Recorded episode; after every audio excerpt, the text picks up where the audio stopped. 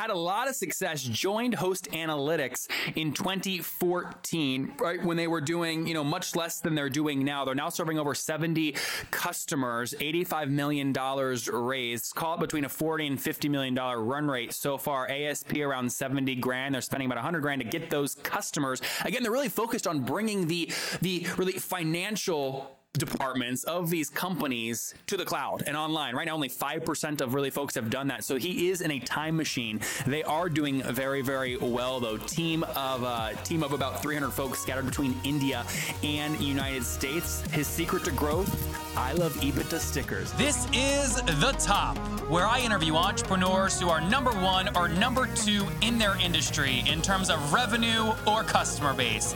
You'll learn how much revenue they're making, what their marketing funnel looks like, and how many customers they have. I'm now at $20,000 per talk. Five and six million. He is hell bent on global domination. We just broke our 100,000 unit sold mark. And I'm your host, Nathan Latka.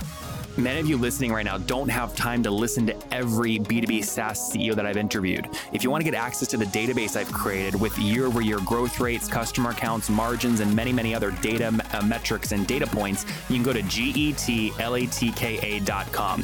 Here's the thing though this database I keep it to myself. It's so freaking valuable. And to preserve the quality of the data and make sure that the people that have access to it have a true advantage, I'm only letting 10 companies on each month. So we're full this month, but you can go to getlatka.com to get on the waiting list for next month. And look, there's big people on the waiting list. I mean, the biggest VCs you've ever heard of.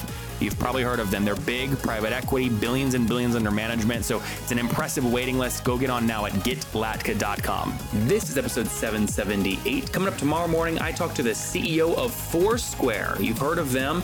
And I broke down, I said, Jeff, break down the transition from hot consumer social network to enterprise B2B SaaS data company. This will surprise you, but you've actually used Foursquare in the past 24 hours, even if you didn't realize it. Hello, everybody. My guest today is Dave Kellogg. He has more than 20 years of leadership experience at high growth companies. His experience includes being CEO of MarkLogic, CMO of Business Objects, and member of the Aster Data Board of Directors. He's also served in advisory roles to MongoDB, developer 10gen, Hadapt, and Tableau Software. Prior to joining Host Analytics as CEO, that's what he does obviously today, he served as Senior Vice President and General Manager for Service Cloud at Salesforce.com, overseeing one of the company's fastest growing businesses. Previously, he spent six years as CEO of MarkLogic, growing that company from zero in revenues to an $80 million annual run rate. Before that, again, he was at uh, marketing at Business Objects for nearly a decade as the company grew from 250 to 4,500 people and from 30 million to over 1 billion in annual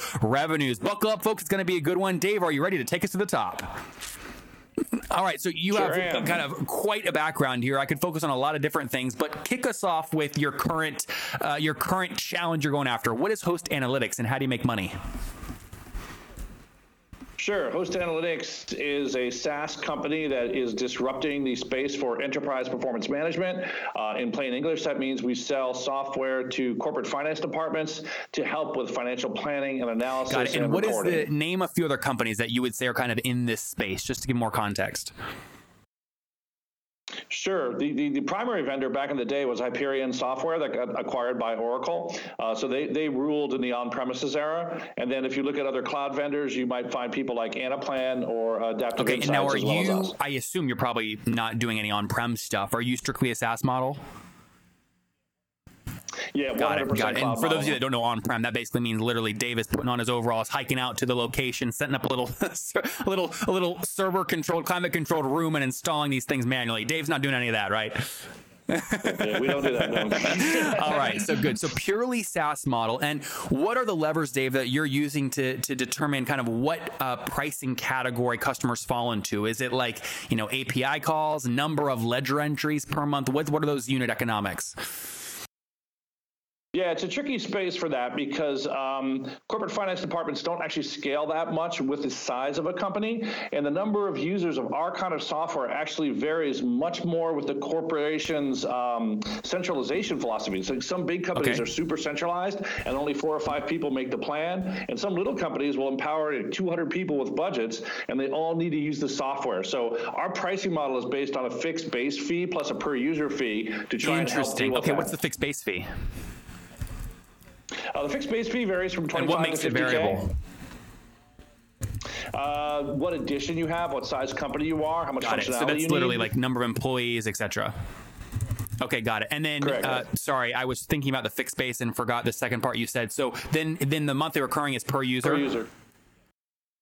Yeah, they're both they're actually both recurring, and uh, yeah, there's a base fee plus a per user fee, um, and that will vary as the type of user you are. You know, are you the VP of financial planning, in which case you're using just about every function in the product, or are you the VP of marketing who's just entering a budget and checking so how that you're fixed doing? base fee you said is recurring. I assume that 25 to 50k is that a monthly recurring or annual? Uh, Okay, it's annual. Okay, and then what is the per user fee on average annually? Uh, for a light user, it might vary from a couple hundred bucks to um, Got it. So okay, wow. So big range there. So uh, call it a 100 up to a couple thousand. And then who are the? Uh, so now that we have more of that backstory, take us back to kind of your story. You've seen a lot. I mean, you were at Salesforce during the growth scale days. You know th- those kind of days. Why decide? Like, when did you exit that world and jump into host analytics? Sure. So I joined Host a little more than four years ago. Um, and for me, it was jumping back to the startup world. So I'd run MarkLogic as a startup, really from zero revenue up to an $80 million run rate. Well, what Uh, happened to I went that? Salesforce to try to be a general manager. Uh, MarkLogic, when I left, uh, the, the company right now is still private and still doing very well. Um, they, they did a unicorn round a few years ago, so I basically passed the reins off to somebody who then passed the reins uh, to a guy named Gary Bloom, who's done a Okay, great what job did they raise in that unicorn round? Okay, Uh, got it. At 100 More than a billion dollar valuation. And are you? Do you still have upside there, equity? That's great. So, Uh, so, yeah, so how do you?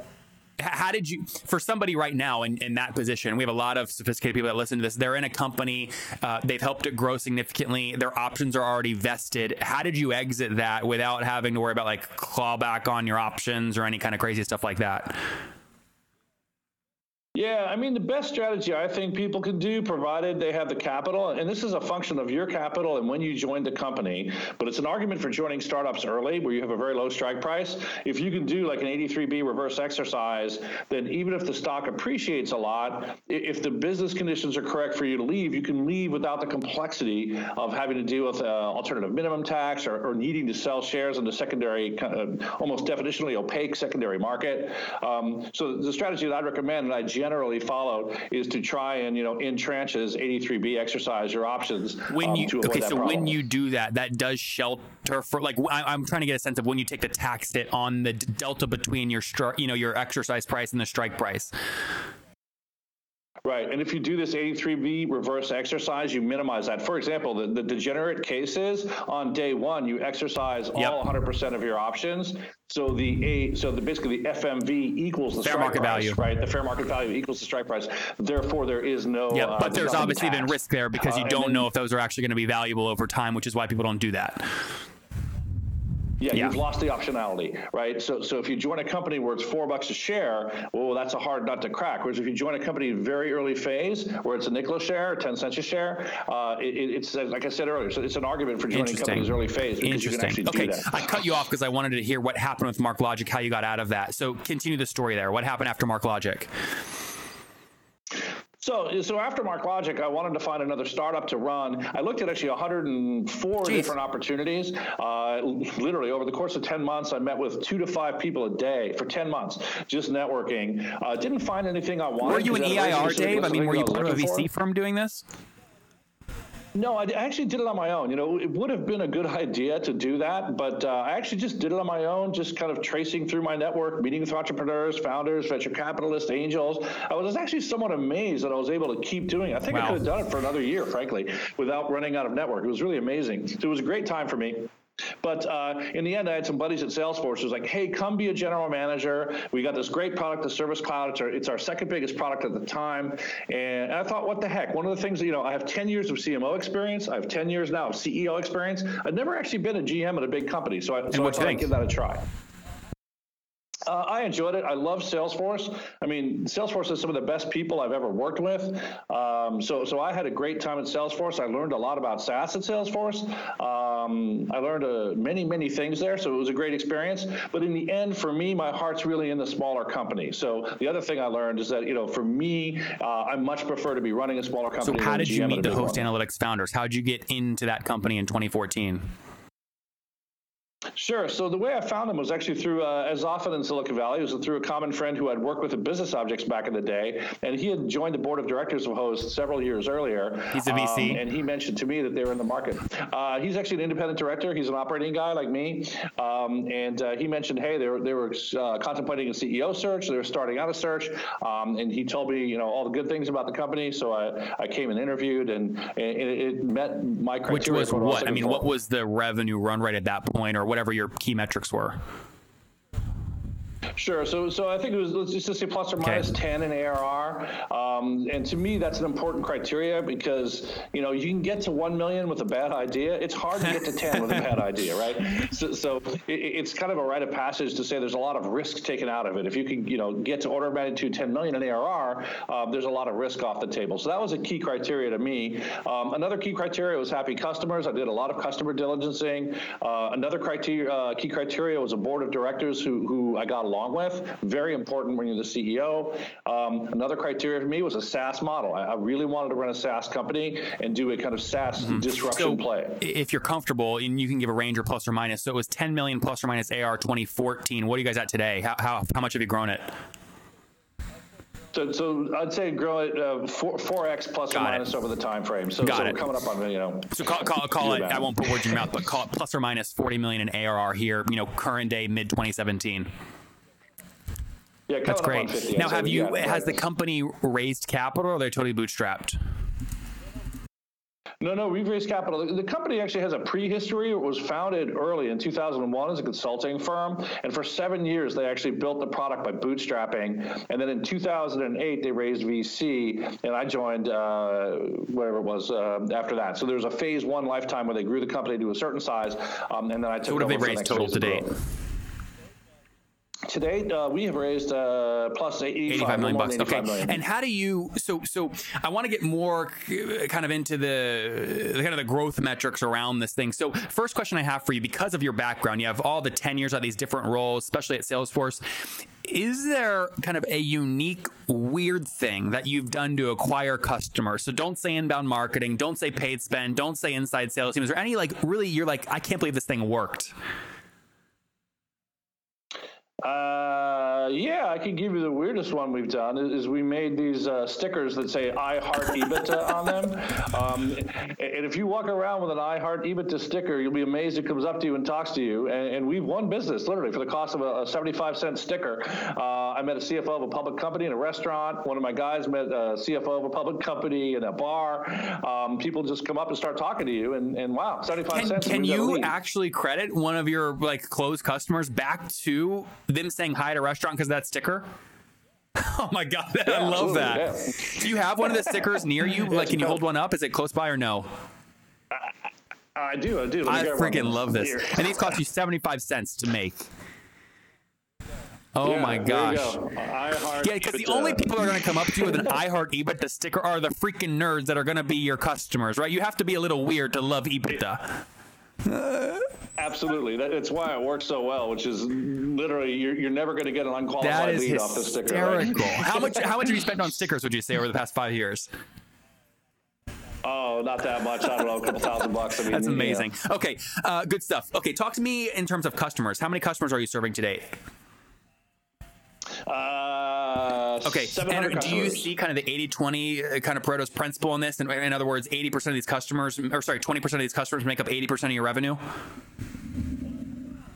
Uh, no, I'd, I'd not say that. No, no, no, not at all. I'd say we're a little bit. Yeah, we're not, we're not 80 20. I'd say Okay. we're almost bimodal. You know, we, we have an inside sales team that sells to smaller businesses, and we have an enterprise sales team that sells to enterprise businesses. So we kind of have, you know, kind of two humps in our Okay, distribution. interesting. But, but you'd say they're pretty equal. You kind of run them as different, two different cohorts. Yeah, we run them as two different cohorts, different sales forces, um, and uh, yeah, they're, they're roughly about half the business each. To be honest, about half is enterprise side, Okay, about half is interesting. And you said, you, you, again, we're obviously plus or minus here. We're talking in ranges in terms of numbers. But you said earlier, you know, you're somewhere called between 40 and 50 a million bucks in ARR. If I divide that by 12, you're somewhere around 3.7 million bucks in MRR with 700 customers. Each one's paying you somewhere around what five grand per month. Is that about accurate? Uh, if you do the math on what I said, the ASP aggregated is around 70k a year. I Yep. work in ARR, Yep. not M. Sorry. That's okay. it's- No, that's that, that seems about right. So if I take that, Yep. you know, fifty three hundred bucks in in MRR multiplied times that twelve, that gets much much closer. Close, uh, actually about sixty four grand in ASP. So close to that seventy grand you just articulated. Um, interesting. So do you require that folks are paying up front? That's how you make sure you don't have any cash gap issues. Uh, it varies. You know, I, I think one of the trickier issues in SaaS is, is payment terms. Um, some, you know, some people. I mean, Salesforce started out monthly uh, back in the day. Some people do quarterly. We we do annual, um, and we will take either a one year prepay. We'll also take a longer term prepay if the customer wants to do it. Um, and there's some math in there that I think. basically, if you're giving a discount smaller than your churn rate for a multi year prepay, everybody Yep. wins. That's really smart. Um, what is your churn currently, monthly or annual? Uh, yeah, we look at it annually. I'd say plus or minus Okay. fifteen And percent. that's customer, not revenue. Range, and that's obviously uh, that, that on either logos Oh, or it's ARR, equal. it's similar, and that's pre-upsell. Yeah, I'd say similar. That, Dave, say that's equal, actually but- very surprising to me for a company your size. Usually, a company doing the kind of revenue you're doing has really mastered driving expansion ARPUs over time. In which case, churn, customer logo churn is usually much, much higher than actually revenue churn. Yours is equal. Why? Oh, sorry, because I was giving it to you on a Oh, pre-upsell got it. Give me basis. post upsell. So yeah, yeah, Yeah. post upsell's negative. It's Yeah, yeah, very cool. Um, and then, what are you spending to acquire a new customer on average? Uh, you know, buck fifty. I'd say typically uh, in a bad quarter, two bucks. In a good quarter, we can beat the buck fifty. Wait, hold on, hold on, hold on. You're paying a you're paying a buck fifty for a dollar of new ARR. Okay. Yeah, It's yeah, so 50 for dollar I was gonna say, guys, it's so for customer, funny. yeah. Depending on the kind of CEO I'm talking to, obviously this is a very mature company. They'll give answers, Dave, in different things. So, like I knew ex- immediately what we were talking about because that's very traditional at companies your size. But other people would go a buck fifty for a new five thousand dollar per month customer. What is Dave smoking? Yeah, no, no, sorry. Got it. I, now, now. I'm gonna try and do the math and figure out what that is per customer. Uh, blah, blah, blah. So if 70k. Okay, so okay, yeah, so you're spending about 70 grand for a new customer. Uh, well, I think 1.5 times 70 Okay, more be, than 70, uh, between 70 and about 100. 100, yeah, actually, yeah. Okay, interesting. Yeah, and yeah. what is your what's your people breakdown look like? What's your team size, and how many of them are inside sales versus engineering? Sure. So we have 300 people, about plus or minus again. Um, about 100 are in India. So the company was actually co-founded uh, in the U.S. and in India. So so we have a big uh, employees. These are these are not outsourced people. These are Host Analytics employees with stock options, yada yada. Um, so we got about 100 people in India, 200 people in the U.S. Um, I'd say the sa- I'm gonna I'm probably not gonna foot the numbers out correctly, but I'd say the sales force is Okay. 60 Yep. to 80. And all those salespeople are in the states.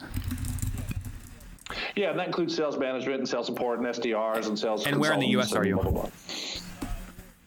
Uh, we're in uh, Redwood Shores. Very next cool. So that good old California. And then what are you talk to me?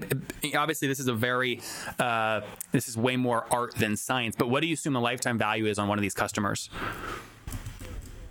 Sure. So our lifetime value is is about. Uh, uh, it is it's about six x, six to seven x, right? So so I do everything in ratios. So on average, I'm keeping Half a somebody million six and a half bucks, to seven years, something like that.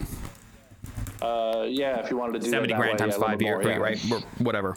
Interesting. Okay, 500 grand. Good. So Yeah. you're so you're keeping your number one. It sounds like if you're spending about 100 grand to acquire a customer, they're doing 70 grand ASP. You keep your payback period pretty healthy at around 15 months, and LTV to CAC ratio is five to one. That's also super healthy. Yeah, correct. That, that's to me. I mean, the minimum LTV to CAC you want to shoot for is Yep. three, in my opinion, uh, and, and five's better than three. Seven's better than five, but we're not there What did yet, you? so. Uh, what just out of curiosity?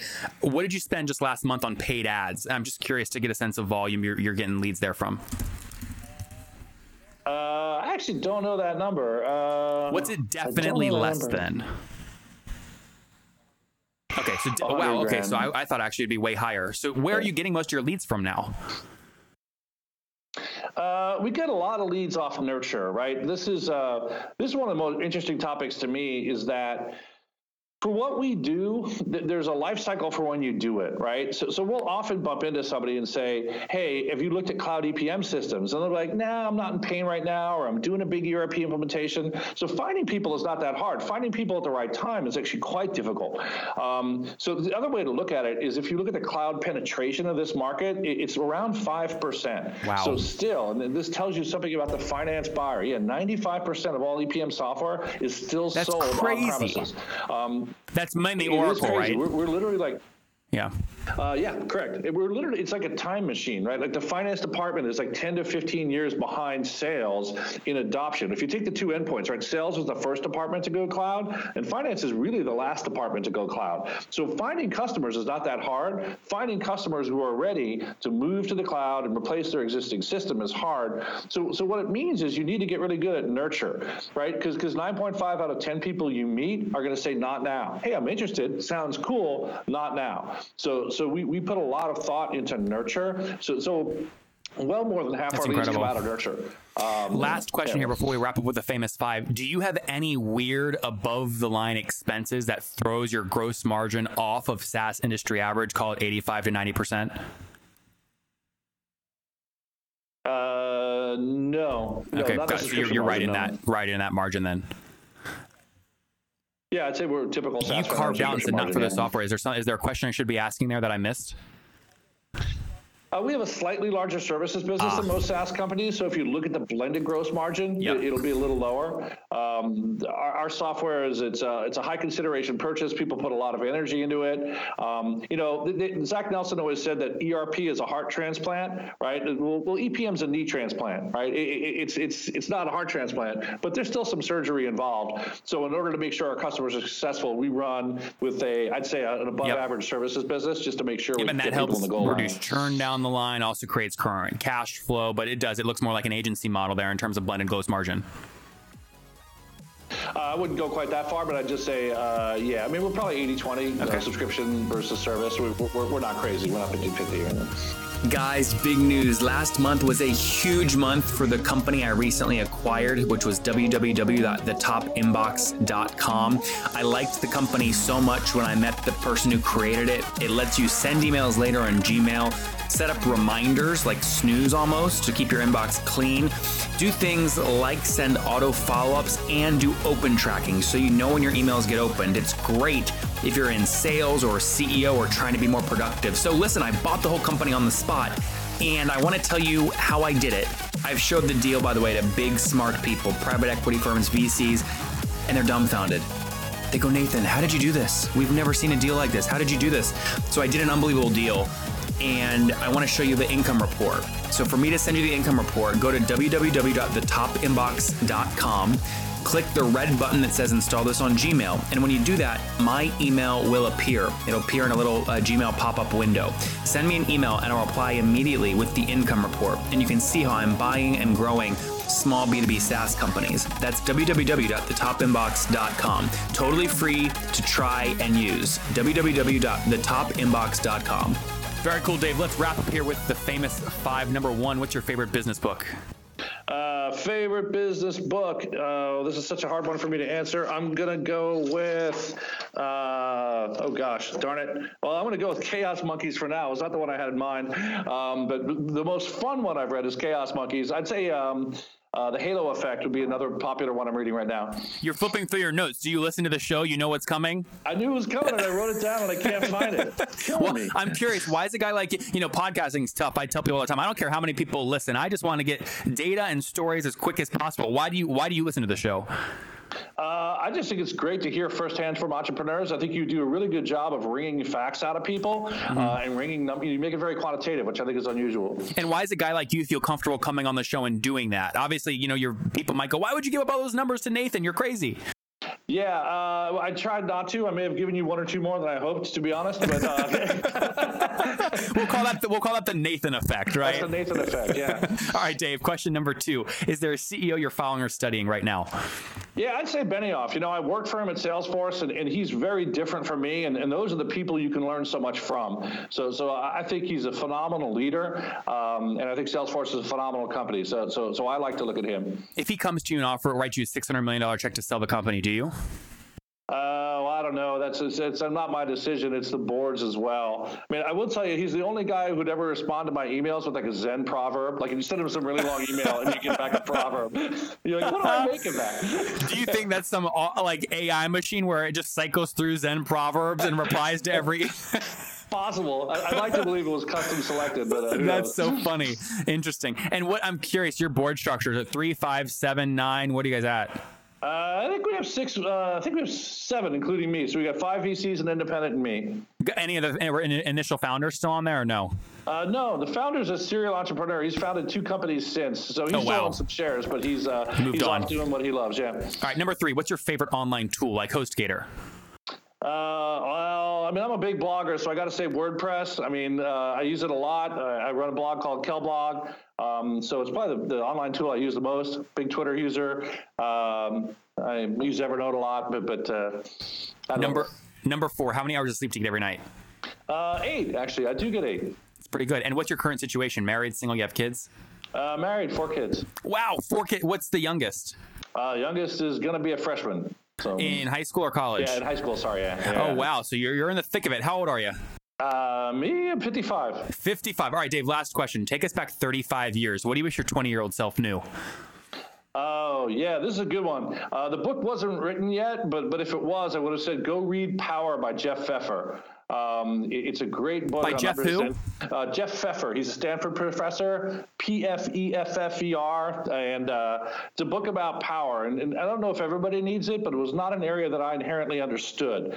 Um, and it's just a great book about power, uh, as the title goes. And uh, interesting. it's a good book. There, you guys have it from Dave Kellogg. He would have read that book earlier on. Had a lot of success. Joined Host Analytics in 2014, right when they were doing you know much less than they're doing now. They're now serving over 70 customers, $85 million raised. Call it between a 40 and 50 million dollar run rate so far. ASP around 70 grand. They're spending about 100 grand to get those customers. Again, they're really focused on bringing the the really financial departments of these companies to the cloud and online. Right now, only 5% of really folks have done that. So he is in a time machine. They are doing very, very well though. Team of uh, team of about 300 folks scattered between India and United States. His secret to growth I love EBITDA stickers. Dave Kellogg, thank you for taking us to the top. Thank you. Take care. If you enjoyed today's episode with Dave, go back and listen to yesterday's episode with David. He's the CEO of Masterclass, and he gives me an answer when I say, David, will you win the online course wars above Udemy and Lynda and Creative Live and all these other guys?